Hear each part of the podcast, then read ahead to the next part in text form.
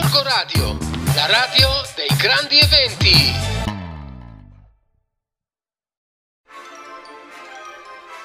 Eccoci di nuovo amici di Gorgo Radio, sono l'amica Ivan Biblio e oggi vorrei portarvi alla scoperta di un libro particolare, Il sentiero di Leonardo, scritto da Renato Ornaghi e edito dall'Opificio Monzese delle Pietre Dure. Sapete perché vi dico particolare?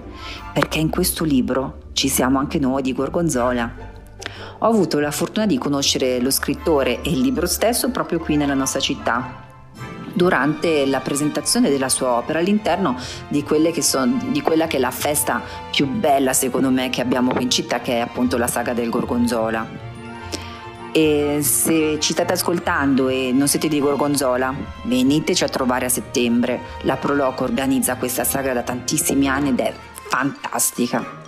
Comunque, tornando ai libri, Il Sentiero di Leonardo è un libro che celebra più di tutto la bellezza del nostro territorio e di come i 240 km che da Milano e nello specifico la sua parte est, che secondo me è la più bella di tutte, arrivano sino in Svizzera e come siano stati d'enorme influenza nella definizione delle meravigliose opere che la mente e la creatività di Leonardo ci hanno poi successivamente regalato e lasciato in eredità. Questo libro è anche un invito a quello che oggi è chiamato turismo lento, girare a piedi, guardare con calma, passeggiare lentamente e meravigliandosi di ogni dettaglio che il paesaggio ci regala. Per i più audaci questo libro potrebbe tranquillamente essere una guida di viaggio, sì perché questo sentiero è a tutti gli effetti un viaggio che si può percorrere a piedi o in bicicletta, visto il nostro meraviglioso naviglio, per un totale di 12 giorni e quindi circa 20 km al giorno.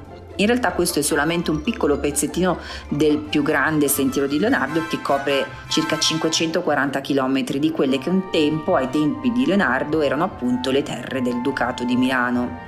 Incontrando questo libro ho davvero razionalizzato di come territori che molto spesso diamo per scontati, quelli in cui viviamo quotidianamente, forse perché abbiamo una vita talmente frenetica che diamo tutto per scontato, in realtà siano stati coautori dell'avanzare delle scienze, delle arti, della medicina, dell'ingegneria, della geologia. Grazie a questo libro è stata data una grandissima opportunità di mettere sotto i riflettori non solo la città di Milano, ma anche tutti i territori e luoghi ad essa molto vicini e che essa hanno influenzato, come, prima tra tutte, la mia meravigliosa città Gorgonzola. Una città che secondo me ha tantissime potenzialità, molte sono ancora inespresse e dico se se n'era accorto Leonardo citandola nei suoi lavori ispirandosi anche per i suoi dipinti, vi ho già detto tutto. Dai gorgonzolesi cerchiamo di renderla veramente cool la nostra città, dobbiamo crederci, dobbiamo renderla la più bella città del nord-est di Milano. Comunque, al di là delle battute, ma io ci credo veramente,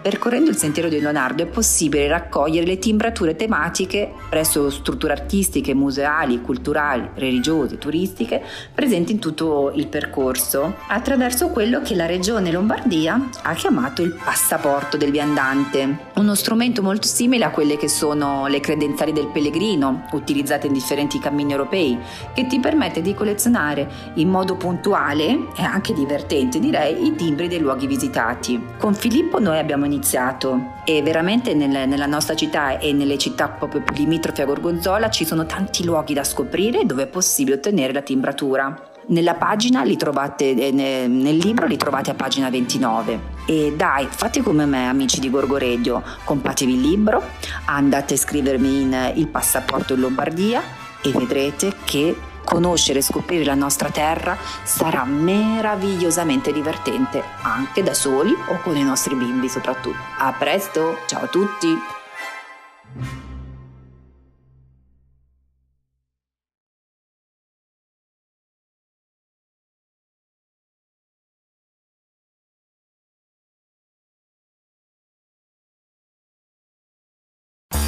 Corco Radio, la radio dei grandi eventi.